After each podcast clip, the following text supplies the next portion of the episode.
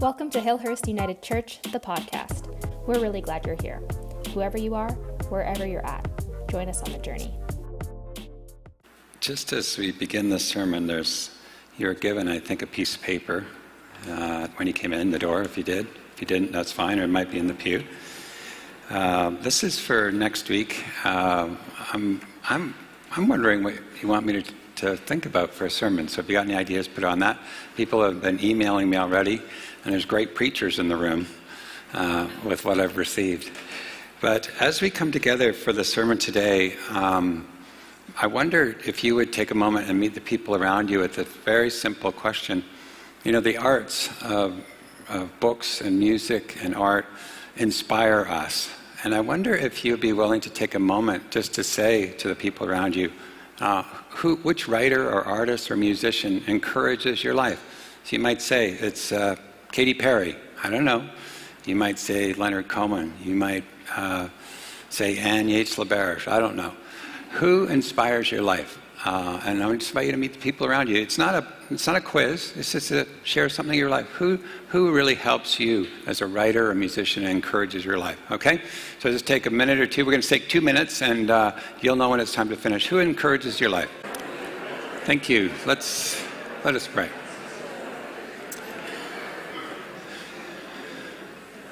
Give thanks for the awakening, for the murmuring, for the naming, for the sharing, for the remembering of those who have encouraged our life authors, artists, musicians, neighbors, friends, family, people who have encouraged us along the way. May the right word, the right word, come to us this day, and may we know it comes from you, O God. May the meditation of our hearts and these words spoken this day lift us for the journey. Amen. This past Monday, uh, I received a text that Frederick Buechner died. Frederick Buechner was 96 years old. He was a very significant writer in the, in from America, from Vermont, an amazing uh, novelist and theologian and he had a huge influence on the whole public theology over these last decades. He was someone who religious people loved, uh, the religious people hated, non religious people loved, non religious people hated. He wrote from his own life experience, and on the desk here, on the, the table, I have a few of his books. You see, Frederick Buechner wrote from his own life experience, just like you and I could write from our own life experience. When Fred and his brother uh, were 10 years old, they were in the TV room and they were playing and watching TV, and his father opened the door and peeked his head in and waved and said goodbye. They waved and said goodbye and turned back to the television. About an hour later, they looked out the window and they saw their mother and grandmother in pajamas doing CPR on their father. Their father had gone to the garage and turned on the car, and the muffler completed his suicide. They were 10 years old. There was no funeral, no talk of the incident, and his mother had a philosophy of don't talk, don't trust, don't feel. Don't talk, don't trust, don't feel was the motto of their house. And it is from this kind of life experience that he writes about life. The New York Times yesterday had a title for the eulogy of his life The Man Who Found His Inner Depths. It's a story in the New York Times about how this kind of suicide, this kind of difficult experience becomes the fodder for which he tells the story of living in life's joys and sorrows.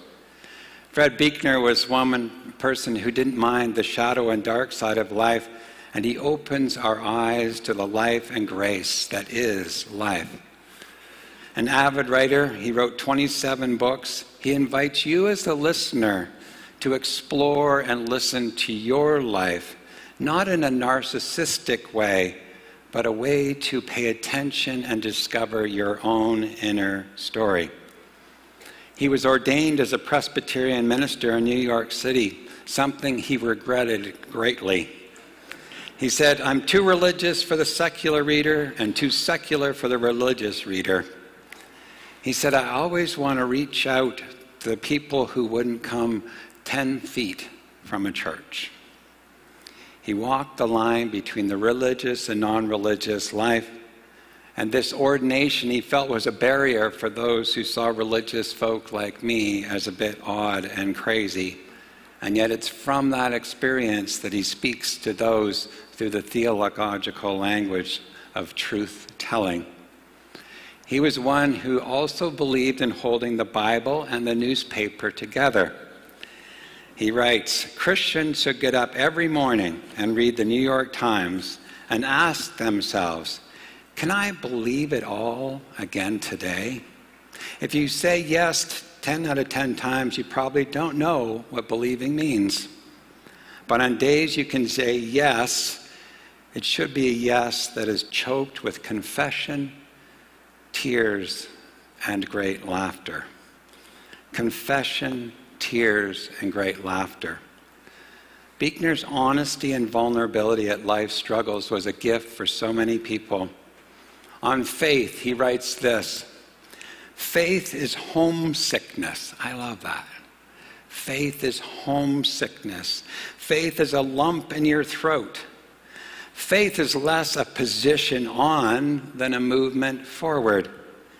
It is sensing a presence not buying an argument. There's so much written about doubt these days. He said, Doubt is the ants in the pants of faith. Doubt is the ants in the pants of faith that always keeps you wiggling and searching and trying to get comfortable. He says, if you don't doubt, you're either asleep or you're lying. doubt is the ants in the pants of faith. For me, he's always been a significant person in my life. Since I was ordained in 1988, one of the books I received that is down here is from a colleague who said, a mentor colleague who said, every ordinand needs a bit of Buechner in their life. And he introduced me to that. In his book, Telling the Truth, he talks about you. You're in the book, by the way talking about congregations on Sunday morning. Let's hear his words about you. So the sermon hymn, that's when they used to do a hymn right before the sermon, comes to a close with a somewhat unsteady Amen. And the organist gestures to the choir to sit down fresh from breakfast with his wife and children and a quick run through the Sunday papers, the preacher climbs the steps into the pulpit with his sermon in his hand. He hikes his black robe, black shorts, at his knee so he will not trip over it on the way up. His mouth is a little dry. He has cut himself shaving. He feels as if he had swallowed an anchor. That's a great description of how I feel some Sundays. If it weren't for the honor of the thing, he would just as well soon to be somewhere else. In the front pews, the old ladies, sorry, old men. In the front pews, the old ladies and the old men turn up their hearing aids the young lady slips her six year old a lifesaver and a magic marker. A college student home for vacation who is there because he was dragged there slumps forward with his chin in his hand. The vice president of a bank who twice that week seriously contemplated suicide places the hymn book back in the rack. A pregnant teenage girl feels the stir inside her. A high school math teacher who, for 26 years, has managed to keep his homosexuality a secret for most of his life, even from himself, creases the order of service down the center with his thumbnail and tucks it under his knee. The preacher pulls the little cord that turns the lectern light on and deals out their note cards like a riverboat gambler. the stakes had never been higher. Two minutes from now, he may have lost the entire group. his listeners completely lost in their own thoughts. But at this moment, just prior to preaching, he has them in the palm of his hand. The silence in the shabby old church is deafening because everyone's listening to it. Everybody is listening, including himself. Everybody knows the kinds of things he told them before and not told them, but who knows what this time out of the silence he will tell them. Let the preacher tell the truth. That's you. Isn't that how we come to church? All life experiences in this place, waiting for the right word for our life. Buechner says we have to listen to our life. In many ways, he was a contemplative long before that phrase was trendy. In a book called Now and Then, he says that the common task of all of us is to make God common. To pull God out of the clouds right beside us where we are because God is present beside us. He writes, Listen to your life. See it for the fathomless mystery that it is, in the boredom, the pain of it, no less than the excitement and the gladness. Touch, taste, smell your way to the holy and the hidden heart of it. Because in the last analysis, all moments are key moments, and life itself is grace. Fred saw things we often overlooked and suddenly the overlooked becomes dominant. He encouraged people to find their calling. This is a great quote of his. He says, Your vocation is where your deepest gladness meets the world's deep hunger. Your vocation in life is where your greatest joy meets the world's greatest need. When he talks about life and people wondering who they are and what they should do, he said this If you want to know who you are, look at your feet. Look at your feet because your feet take you to who and what is important in life. Don't go to a library. Don't dig deep in a book, but perhaps just look down at your feet and imagine where your feet take you in life because your feet take you to who and what is important in life. I had forgotten until this week that that was a quote I used at my father's eulogy. My dad was a minister, but he was most of all a walker. He loved to walk with different people. He loved to walk in different places. He loved to walk in grubby clothes and walk the street and pick up bottles and take them into the recycling and give his grandkids 40 cents. He walked with me in times when I wondered about a partner or worried about a job or wondered about money. He walked with me in an event called Miles for Millions. Does anybody remember that? I, I have lovely memories of the blisters on my feet, of the little passport you went to change the world as you went doorbell to, doorbell, receiving the money and throwing it back in. My dad was a walker. And so when he says, You want to know who you are, just take a few moments and sit back and look at your feet and wonder who you walked with, who you've walked with, who's walked with you. And suddenly you are filled with a generosity and gratitude for life that is mind blowing. Look at your feet, touch your hands, look at the miracle that is your body, God's body, your body as one. A few notches down from some of these books in my shelf in my library is a book called Whistling in the Dark. What a great title for a book. Buechner says this about tears Unexpected tears are a sign that God is speaking to you through the mystery of where you have come from and is summoning you to where you're going. If your soul is to be saved, you should go next. He sees tears as a sign of God's presence. You know, when people leave the church, they'll say to me some days as they go out the door, You made me cry. And I will quickly say, I did not make you cry. God made you cry. Because God's are God, tears are God's way of getting your attention, of helping you to know that heartache and heartbreak is where God meets us. You can hear Buechner laugh when he says, This is what I think saints are. You might put them in a church window, but saints are life givers.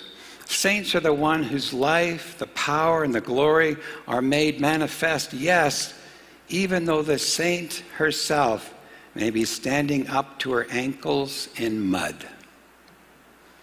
Saints not in stained glass, but saints with their feet stuck in the mud of ground and the messiness of life we all live. For me, Buechner was so helpful to me in my ministry. And I'm sharing some of this with you because you too, as the congregation or the speaker, know that it is the words we are invited to hear and see in the mirror when we really stop and look at ourselves. We can truthfully see and know we are a gift. One of Buechner's gift was taking church words and making them sound so ordinary. The toughest yet most beautiful church word for me is grace. He writes Grace is something you can never get, but only be given. You don't go get it, it comes to you. There's no way to earn it. You can't earn it, or deserve it, or bring it about any more than you can deserve the taste of raspberries and cream, or earn good looks, or bring about your own birth.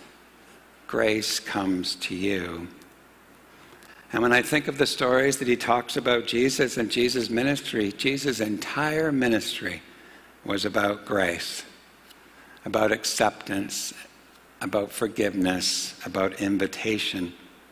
Every story Jesus told could be called grace, whether it's the prodigal son, the surprising meal of Zacchaeus, the generosity of the Good Samaritan, or the wine that ran out coming back at a wedding.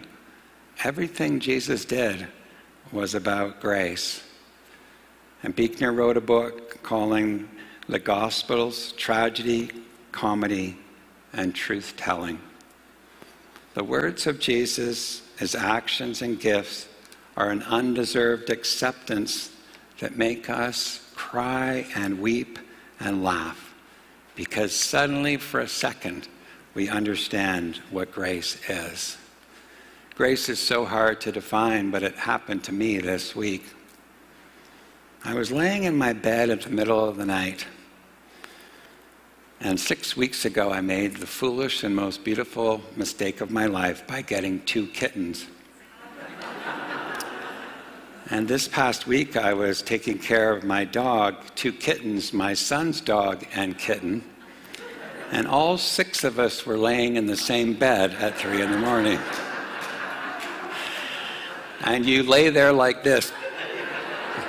Because you know if you move, they're all going to move.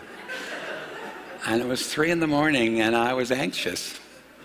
And as I lay there in my anxiousness like this, starting to count 100, 99, 99, 98, 97, suddenly three little kittens landed on my chest. And like a heated, warm, weighted blanket, they purred. And they purred my anxiousness away. That's grace. I don't know what grace is for you, but I know that animals are grace. It's unconditional love they give us. It's their purring, it's their wag of their tail, the call from the skies. Birds, cats, dogs are grace. In a book he wrote called Alphabet of Grace, Buechner takes the theological stuffy word and says this Grace is paying attention to the ordinary. You get married, a child is born or not born. In the middle of night, there's a knocking at the door. On the way home through the park, you see a man feeding pigeons. All the tests come in negative, and the doctor gives back your life again. Incident follows incident, helter skelter, leading apparently to nowhere. But then once in a while, there's a suggestion of a plot. The suggesting that however clumsily your life is trying to tell you something, it's trying to take you somewhere. That's grace. Grace is the appreciation of the now. We don't create it, we simply discover it. And in all of his writings, he uses metaphors and images of ordinary stuff to speak about our ordinary life. And in all of it, it becomes extraordinary. Buechner wrote one of his books that's one of my favorite called A Room Called Remember. And he says like this about life At the age of 100, that 100 year old, they know what at my age I'm only just beginning to see that it is, if it is by grace we are saved, it is also by grace too that we're lost. Grace saves us and grace makes us lost, or at least in the sense of losing ourselves, we lose our lives, our very all. So all is lost and all is found, and all moments are key moments if we remember. I'm so glad to have his books and his presence in my life to keep me honest, to poke me, to make me laugh and to make me cry and force me to speak with vulnerability the truth of this crazy life we all lead. Buechner calls us to pay attention. Last week, I was talking a book, about a book called Anxious People. And in that sermon, I was talking about a man who had completed suicide but he left a note for those who would find it, in particular, a woman, a bank manager who did not give him the loan that he wanted. She carried that envelope around for years, unwilling to open it and look at the words. And finally, when she did open that envelope, there were the words, It wasn't your fault. And I was suggesting last week that so often we guilt or shame others or ourselves when we simply need to know lots of life just isn't our fault. It doesn't mean we go about willy nilly, do whatever we want. We take responsibility for our faults. We seek to mend the mistakes we have made. But ultimately, we need to stop blaming ourselves and love ourselves simply by saying and repeating, It's not my fault. Last night at about 8:30 when I was coming off a golf course after a wine and dine, I was walking up the hill and the sun was setting and I thought how I would end this sermon as I thought about Fred Buechner's life at 10 and his father's suicide. And I imagined myself this way that if there's a life beyond death, and Fred Buechner makes it, that he gets there and he sees his father and he sees his mother who never spoke a word.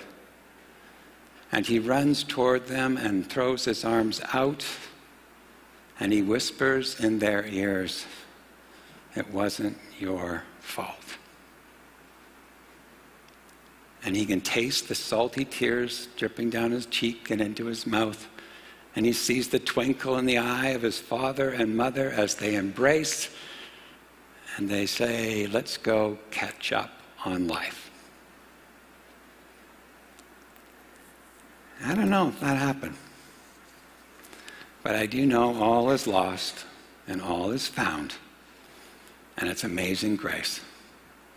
This is a brilliant life we get to live. May we live it to the fullest. Thanks be to God. Amen. Thanks so much for tuning in to Hillhurst United Church, the podcast. If you enjoyed today's episode and are thinking about someone who might enjoy it too, we invite you to send it their way and help the podcast grow. We're really glad you're here, and we'd love to know what you thought about today's sermon. Leave us a review in iTunes or send us an email at communications at hillhurstunited.com. We'd love to hear from you.